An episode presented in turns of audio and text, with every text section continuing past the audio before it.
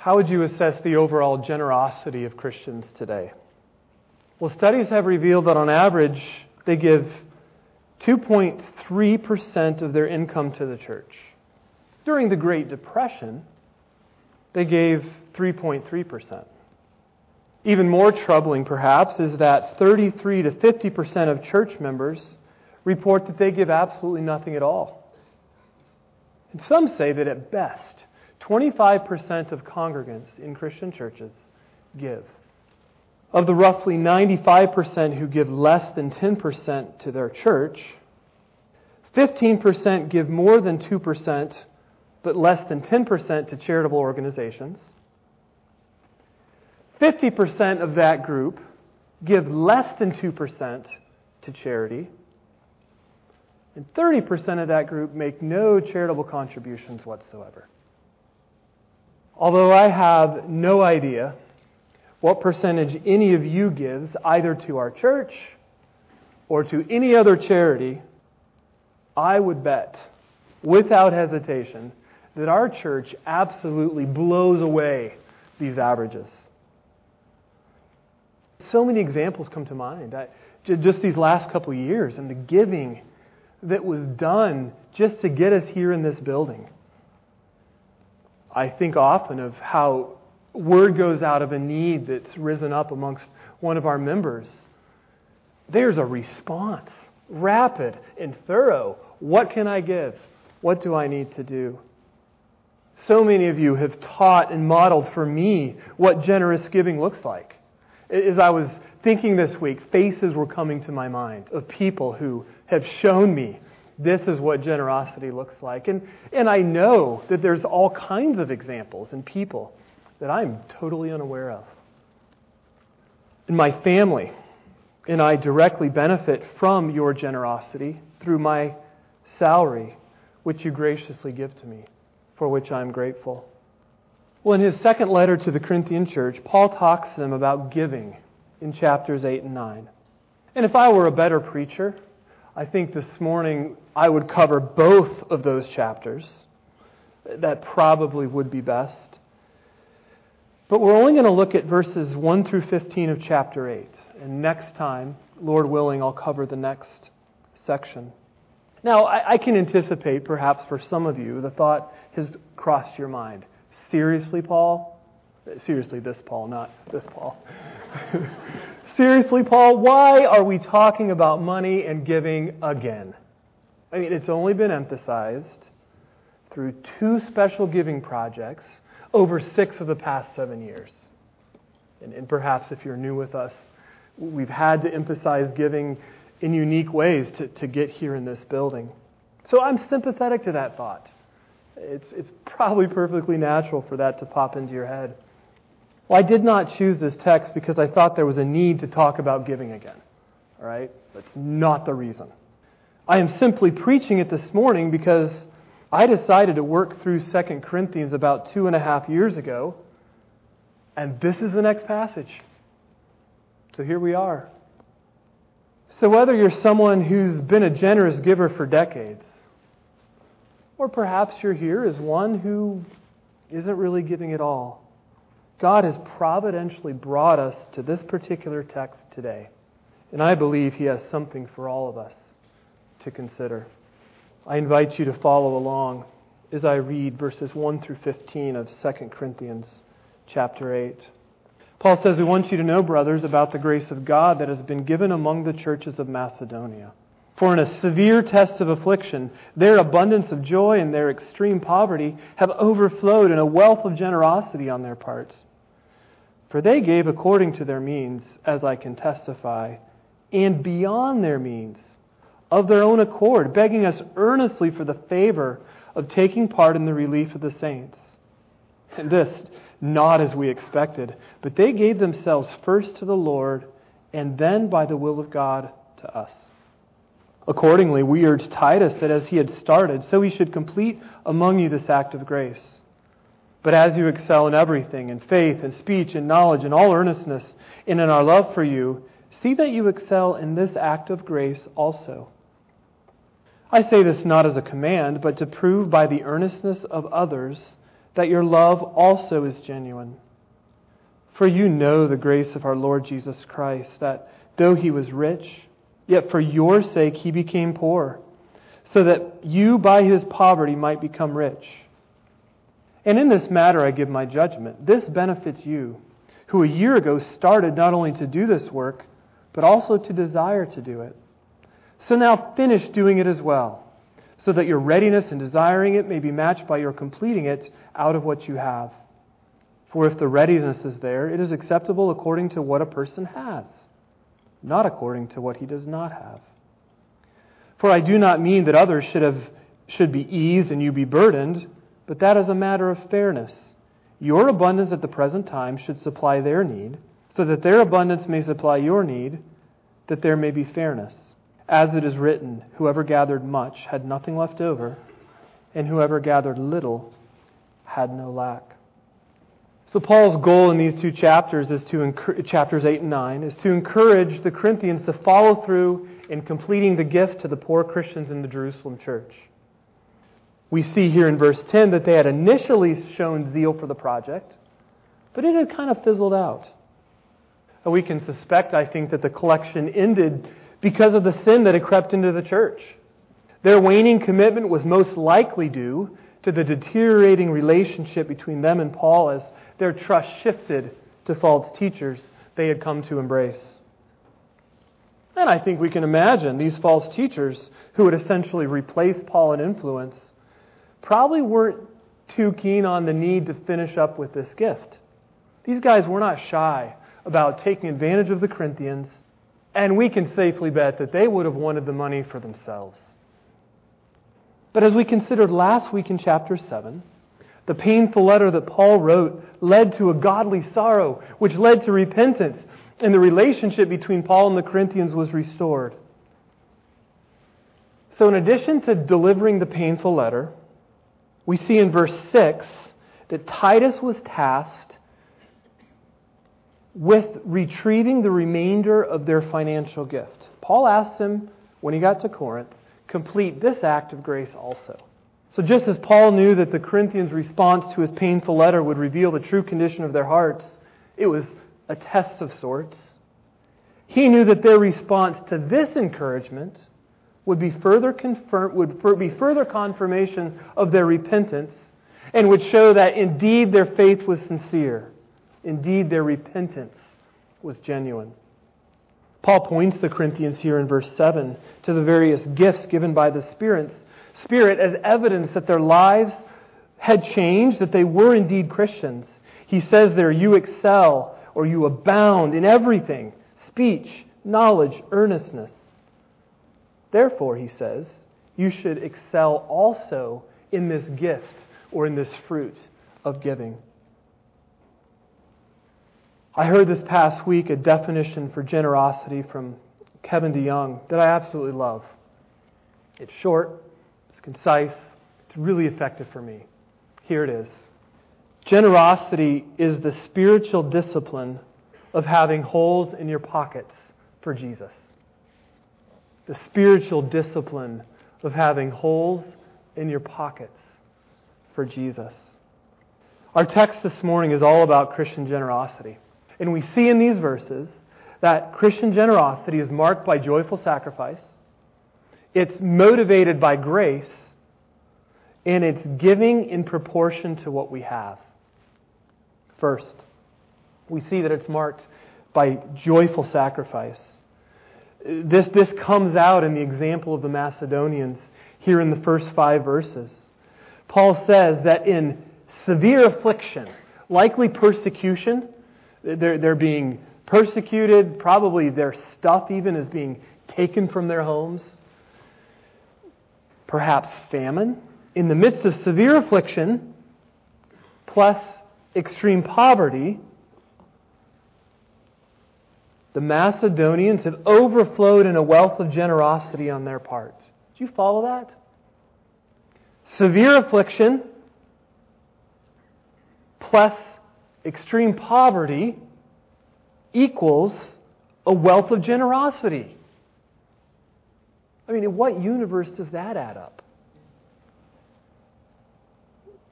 it doesn't add up. It makes utterly no sense if not for the phrase, their abundance of joy. Their abundance of joy in verse 2. That is the key. I mean, it's very obvious here that their joy was not found in what they had. Rather, their joy was a result of God's work of grace in their hearts. In spite of persecution and poverty, they experienced an abundance and an overflow of joy. I mean, it, it, the picture I get here is you couldn't even keep a lid on it. They, they had to give. And they gave even beyond what they had. Do you find this surprising? Paul sure did. He says here that it wasn't even what he expected. The reason it happened, we see there in verse 5. The reason this happened is that the Macedonian Christians gave themselves first to the Lord and then to Paul, implying, I think, that devotion to Christ will lead to support of his apostle, who had taught them so well. So we see that this joyful generosity was part of their discipleship. It was a result of their following Jesus who knew on an even deeper level of affliction and poverty, far more than the Macedonians even knew. Their following of Jesus, who, in spite of that, for the joy that was set before him, endured the cross for their sake. So the Macedonian Christians gave beyond anything Paul anticipated because they gave of themselves. So, applying this to our lives, it, it won't really do any good to give our possessions to God unless we have first given ourselves to Him. And in fact, until we give ourselves to God, we're probably not going to have much of a desire to give our possessions to Him. Jesus can have our money and not our hearts, but He cannot have our hearts and not have our money.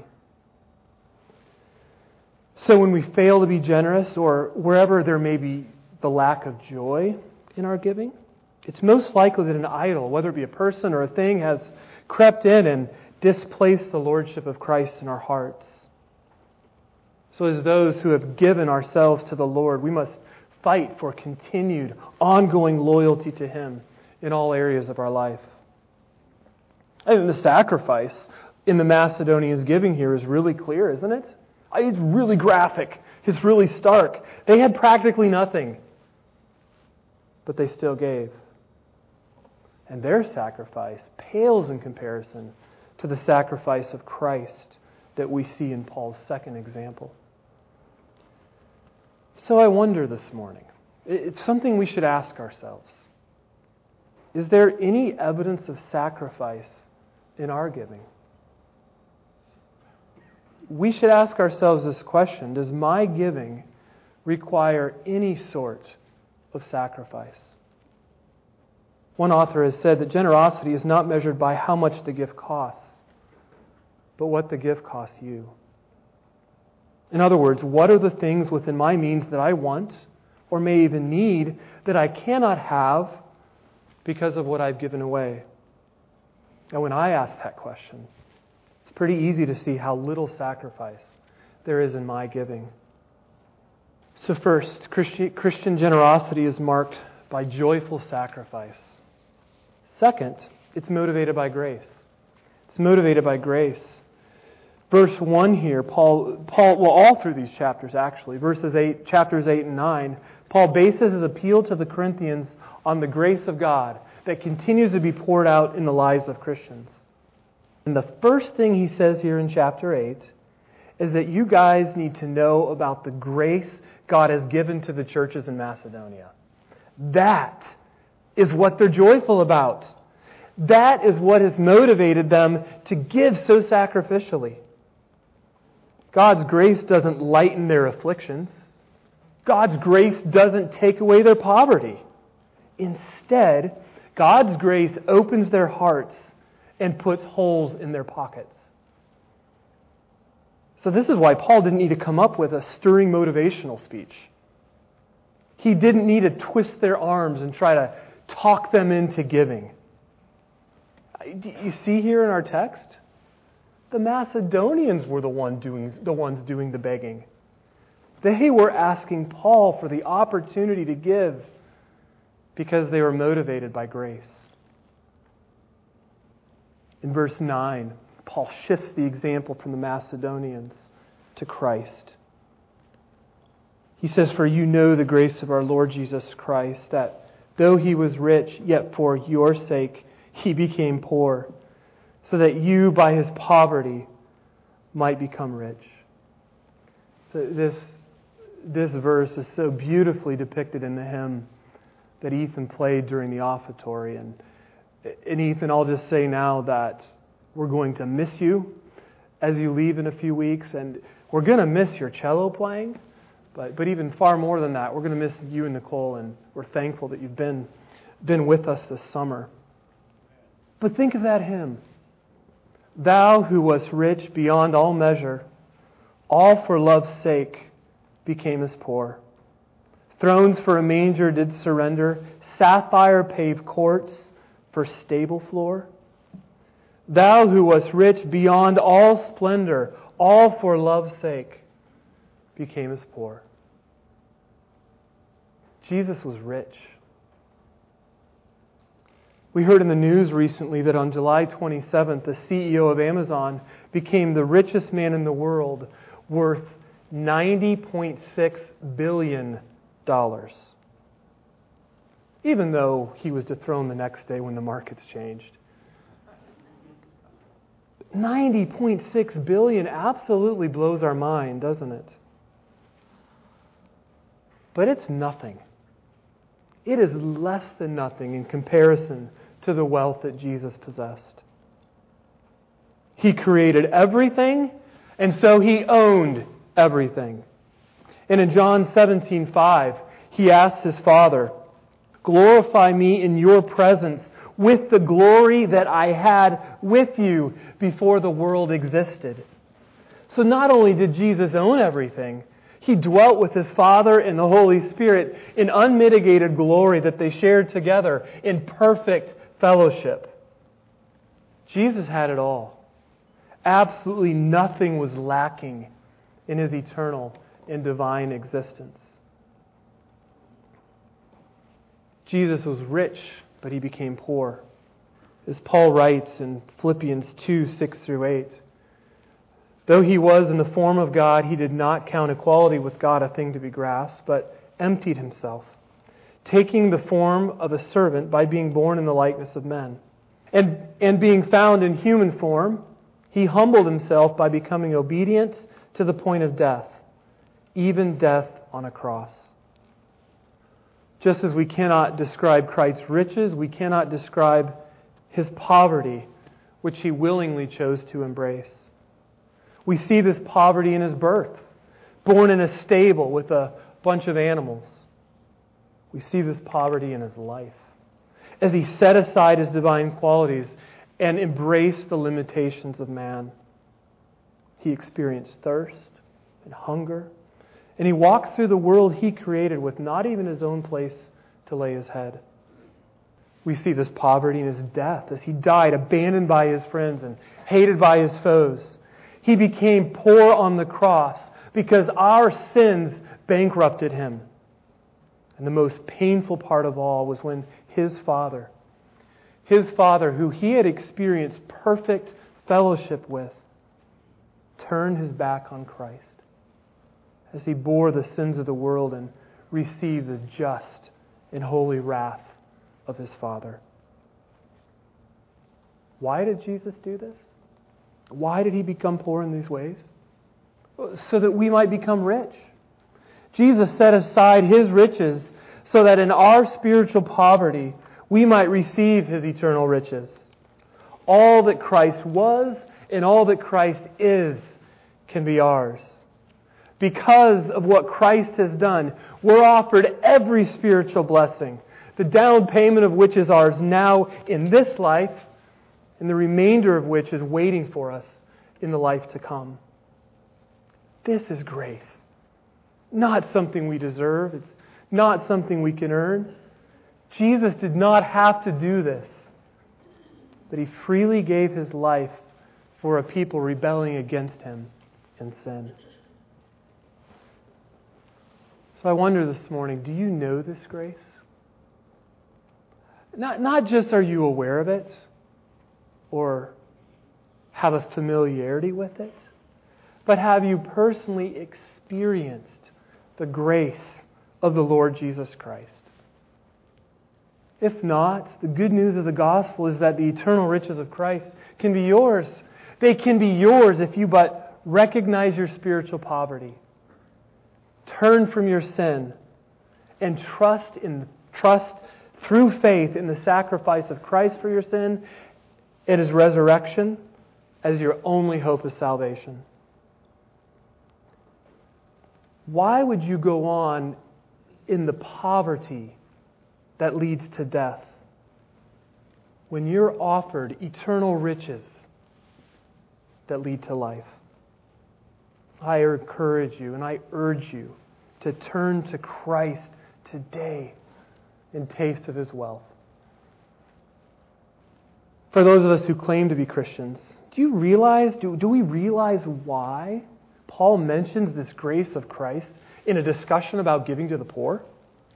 Do, do we see how this relates to our personal finances? One author rightly concluded that when you stand beside the cross thoughtfully, it's really hard to be selfish. When we think of our giving, do our thoughts go to the cross? Would a record of our spending show that we really do know the grace of our Lord Jesus Christ? The generosity of God, as seen in the grace of our Lord Jesus Christ, this has got to be the motivation. This must be the motivation for our giving.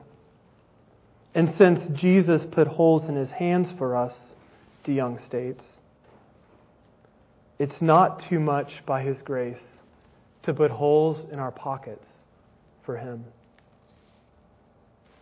Christian generosity is marked by joyful sacrifice, it's motivated by grace, and third, it's giving in proportion to what we have. It's giving in proportion to what we have. We see this here in verse 12 as Paul tells them that if the readiness, if the eagerness is there, your gift's acceptable based on what you have, not on what you don't have. So we see then whether or not our gift is pleasing to God depends on two things a readiness, an eagerness, a willingness to give, kind of like what the Macedonians had, and an amount given that's in proportion to what we have. It's according to our means. Note that he doesn't tell the Corinthians here how much they should give. I mean, I think it's very conceivable, and I at least thought is possible, that Paul could have thrown out some numbers for them you know, maybe, maybe saying something like, all right, guys, the Macedonian churches came up with $3,000. Way more than I ever expected. I know that you guys have a lot more money than they do, so I think you should give at least $20,000. But the Macedonians far exceeded my expectations, which I know you will do as well. No numbers. He simply says that your gift will be acceptable as long as you're willing to give and you do it in proportion to what you have. Before we think more carefully about what Paul means by this phrase, according to what a person has, let's consider briefly what he does not mean. And I think we see that here in verses 13 through 15. Notice there in verse 13, Paul states the point isn't that you should essentially just trade places with the Jerusalem Christians. So you, you give everything away so that you become poor and they become rich. It's not what he says. Rather, he applies, he appeals to the principle of fairness. He says they should give on the basis of equity so that each one has enough. The Corinthians' abundance will supply what the Jerusalem Christians were lacking.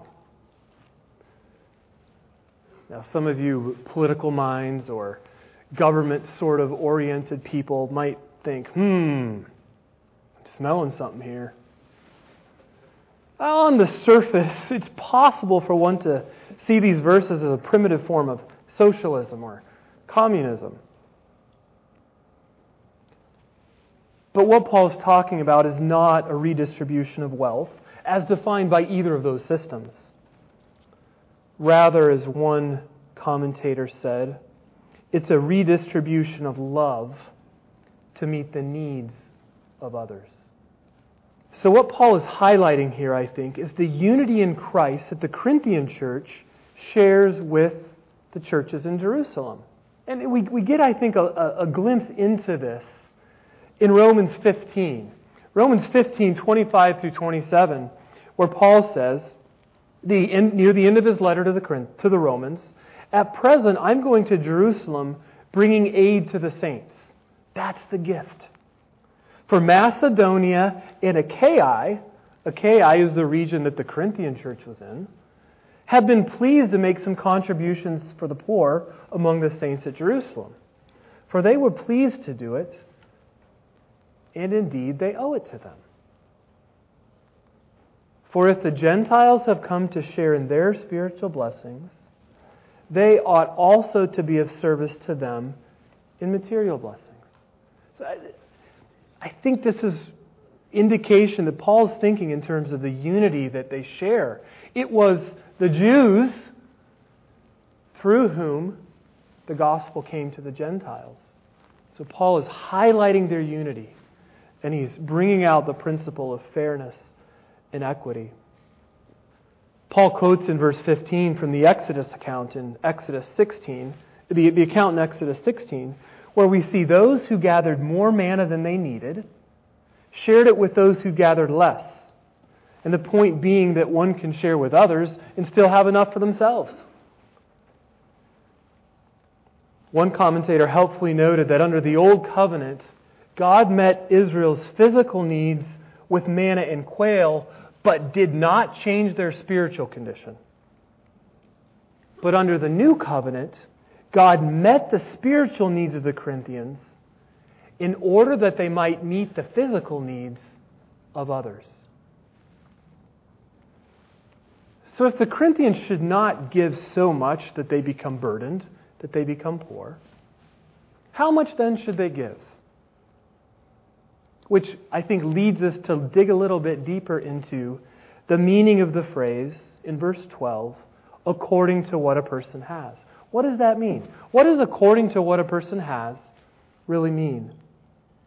I was helped to look at the beginning of 1 Corinthians 16 and at the end of his letter there, Paul gave the initial instructions to the Corinthians regarding their gift for the Jewish Christians. So, the end of, of um, the first letter, chapter 16, Paul's giving them instructions about this gift that they, that they can give to the Jewish Christians. And he says there that each one should save some of their income and they should set it aside for the offering taken on the Lord's day. How much? How much should they set aside and put in the offering for this gift? The Greek isn't the exact same word, but the phrasing is very similar to what we see here in chapter 8 of 2 Corinthians, according to what, what one has. And it was helpful for me to look at this phrase in 1 Corinthians 16 in some different translations. So he says they should give in keeping with how he prospers. To the extent that God has blessed you. They should give in keeping with your income. So, this New Testament principle of giving in proportion to what you have replaces the principle of the tithe that we see in the Old Testament, which is 10%. In all the instructions to the churches in the New Testament, you will not find any reference to the tithe. It's just not there. You see, the tithe emphasizes law rather than grace. And as we have seen here, grace is the motivation for giving in the new covenant. So, so the tithe puts focus on how much one is required to give and allows one to ignore the more significant issue of how much one keeps for himself. Jesus highlights this several times, perhaps most notably with the story of the widow's mite in Luke 21. And reflecting on that story in a hymn called Simple Living, Keith and Kristen Getty have a great line that says, not what you give, but what you keep, is what the king is counting. So, so 10%, the, the standard in the Old Testament of the tithe, it may be a good starting point, but it shouldn't be our ending point. There, there will be times in our life when we should probably give less than 10%. And there will be times in our lives when we probably should give more. So, so God's concern isn't that we're dutifully giving 10%, but that we're willingly giving to the extent God has blessed us in keeping with our income, according to all that we have, whatever that may be. So there's a great freedom here. There's great freedom in this proportional giving. I, I don't have to give a set percentage. And I don't have to give as much as the next guy. This frees us from the law and the guilt that can come from not being able to give 10% or not being able to give what someone else may be giving. But does this freedom make it easy to know how much we should give? It sure doesn't make it easier for me. I mean, this is a point where I feel like the law would be a lot easier. Just give me the percentage. Hey, tell me what I got to give. So, with the freedom of proportional giving comes a challenge. The challenge to discern whether or not we're giving what we should in, in light of what God has given us. And in light of this challenge, the fact that there's a challenge here, I think it'd be good for us to think about it just a little bit more. So let's do that. Let's just meditate a little bit more on this phrase, according to what you have. Does it mean? Does according to what you have mean this? Is it talking about what you have left after you're done with all your spending and saving? Well, I don't think that really fits with what Paul said about the Macedonians and how they gave. They gave beyond their ability and required sacrifice, so don't think that's what Paul has in mind. And I think the key here is to remember that everything we have has been given to us by God. Everything that we have has been given to us by God. So, according to what you have means everything. All that we have, all that we control, all that comes through our hands. All that we have is God's in the first place. We are stewards. So every dollar needs to be spent, saved, and given in such a way that the owner of the money is pleased. As stewards, we aim to be faithful. The story is told of John Wesley, who was hanging some pictures he had just purchased for his home when one of the chambermaids came to the door. It was winter, and she only had on a light coat. So he reached into his pocket to get some money to give her for her a new coat, and he only had a few coins. There wasn't enough there for her to buy a new coat. So this left him asking, Will my, will my master say, Well done, good and faithful steward? You've adorned your walls with the money that might have screened this poor creature from the cold. So in 1731, Wesley began to limit his expenses so that he would have more money to give to the poor. He records one year that his income was 30 pounds. His living expenses were 28 pounds. So he had two pounds to give away that year. The next year, his income doubled, but he still lived on 28 pounds, and he gave away 32 pounds that year.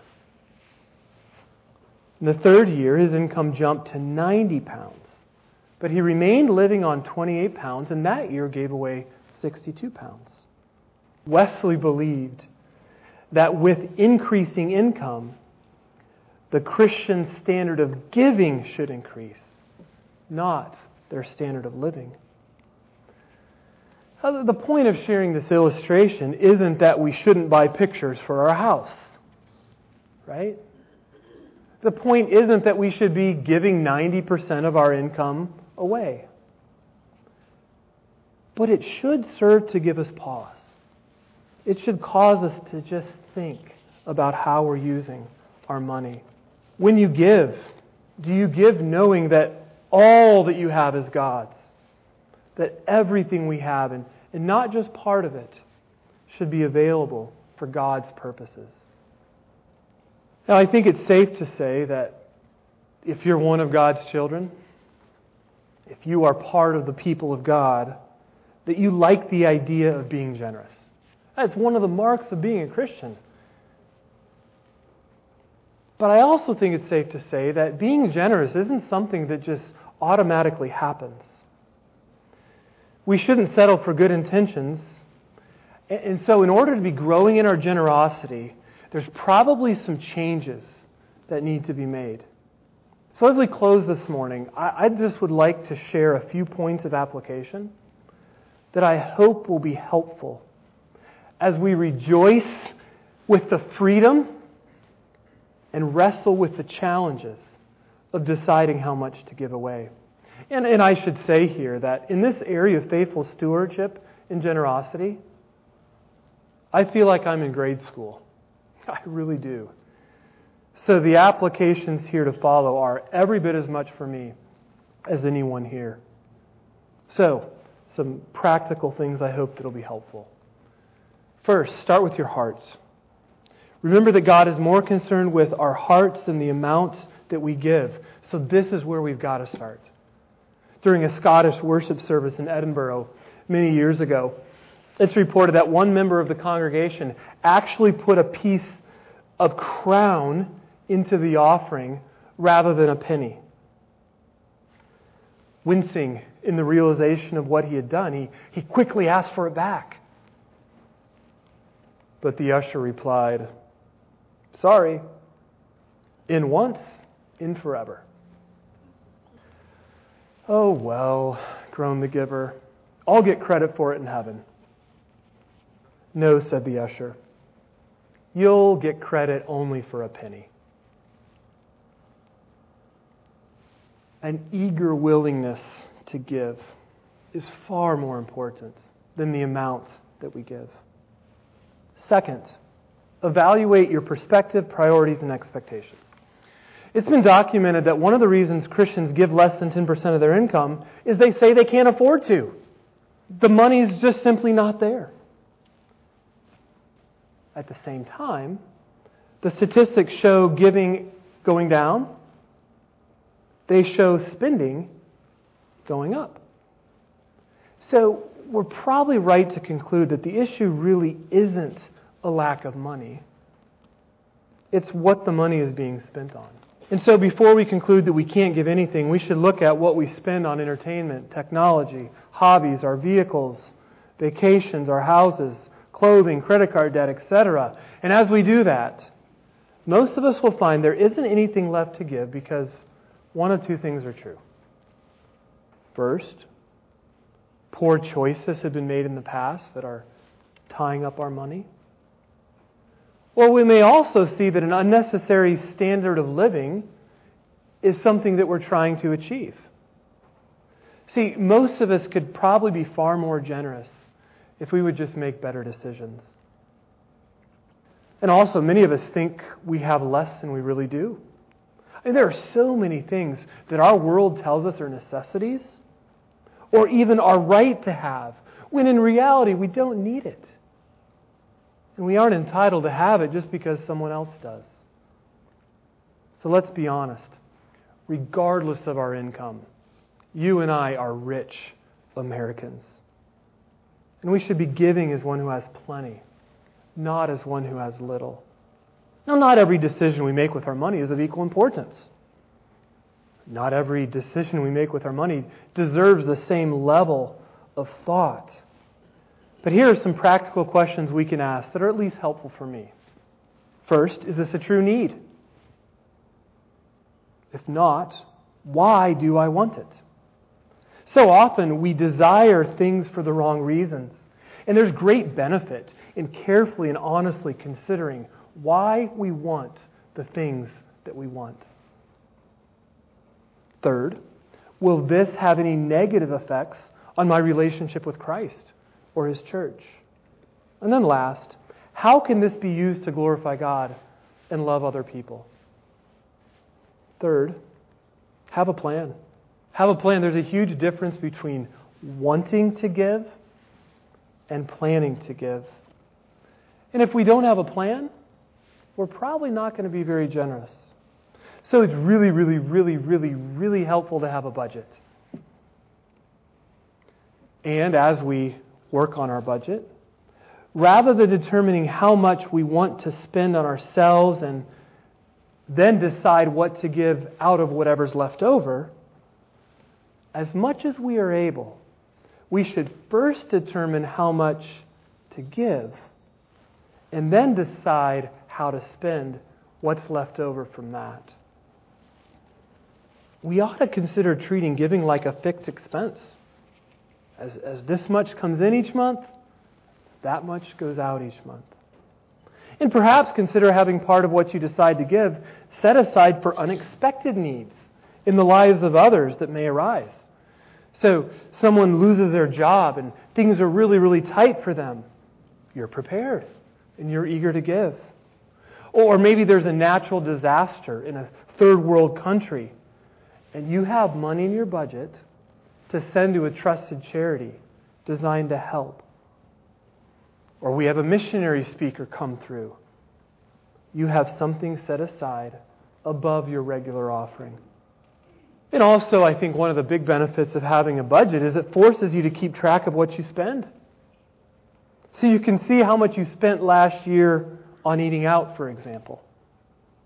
I mean, it's really eye opening to see where our money is going. And tracking it will help you control spending. It helps show you where you could perhaps adjust things so that you can give more. And even if you don't have a highly developed budget, think about tracking your spending anyway, and that will probably help you in the process of working towards a budget. So generosity requires forethought, planning, and through the entire process requires much prayer. Four, be willing to seek counsel. So, so we, I think, view our finances as something very personal, and it is personal. But as we've seen here in our text this morning, our finances are really an aspect of our discipleship directly connected to our following of Christ. So, at points where we may struggle to figure out what it looks like to give in proportion to what we have, we should be willing to think, seek wise and godly counsel. And perhaps you've made some poor decisions that have crimped your ability to give, or perhaps you've made some necessary decisions that have crimped your ability to give. It may be helpful to talk to somebody about how to move forward in a way that will help you become more generous. And as we consider major purchases or other decisions regarding our finances, we should consider talking to, uh, talking to others to help us think through whether or not this would be wise and what are the implications it will have on our ability to give. Last, start now. It can be easy to think that when I reach a certain level of income, then, then I can start to be generous. Teenagers, college students, those of you who are perhaps right out of college, this might be a particular temptation for you. What you get for babysitting, mowing lawns, five hours a week you work during college may not be much. But it's something. It's something. And you can start practicing generosity now. And don't think, why bother? My 20 bucks a month or $10 towards that need isn't even going to make a difference anyway. It's not the point. Your need to give is greater than any need you may be giving to. So remember, it's about your heart, not about the amount. I remember as a kid getting allowance, and I, I distinctly remember at some point I was getting 250 a week, and my dad would lay the cash out on the counter in four piles, one for each of us, and um, there's my 250. And I distinctly remember him making it very clear that one of those quarters, 25 cents, should be given to the church. I'm so thankful for parents who taught me that. I also remember we had a bank. I think it was a I think it was shaped like a Hershey bar. But there was a bank and this was back in the days when people actually used cash to buy things. But um, throughout the year, we, we put all of us put our loose change in this Hershey bar bank. And then throughout the year, as as we would become aware of people in need, we would go to that and seek to help. We called it our others bank. I'm really thankful for parents who taught me and modeled for me this generous giving, and, and for all of us that are parents here. We should both be teaching our children the discipline of generosity, and we ought to be showing them what it looks like. And perhaps you're here this morning and you don't have any income. There may come a time in your life when that's true of you, if it's not true of you now. In that time, your goal should be to give what you do have, like time, like relationships and talents. So that the first day that you do have an income, it will be natural for you to give that as well. So our gifts are acceptable based on what we have, even if it's just a little.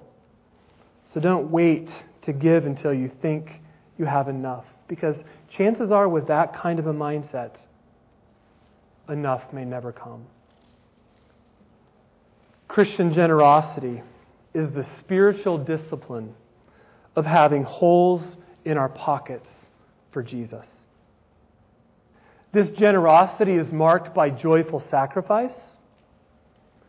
It's motivated by grace. And it's giving in proportion to what we have. Let's pray. We thank you, Father, for the grace of the Lord Jesus Christ. And I thank you that you've poured it out in our hearts, undeserved through and through. And I pray for anyone here this morning who may not know the grace of the Lord Jesus Christ in a saving way. And, and I just would pray that you would draw them to yourself. Cause them, through the power of your Spirit, to see it, to love it, and to want it more than life itself. Father, we ask that our motive for giving would be this grace, not fear or guilt or manipulation or so many other motives that creep in that don't honor you at all. And may your grace lead us to give generously with joyful sacrifice based on whatever it is that you're pleased to give us. Father, we confess that our hearts are sinful. They're so easily deceived. So help us to see the idols that may be there. And grant us wisdom to make wise decisions regarding what we should spend, what we should save, and what we should give away. Father, we ask that you would do all this and even more for your glory through Christ. Amen.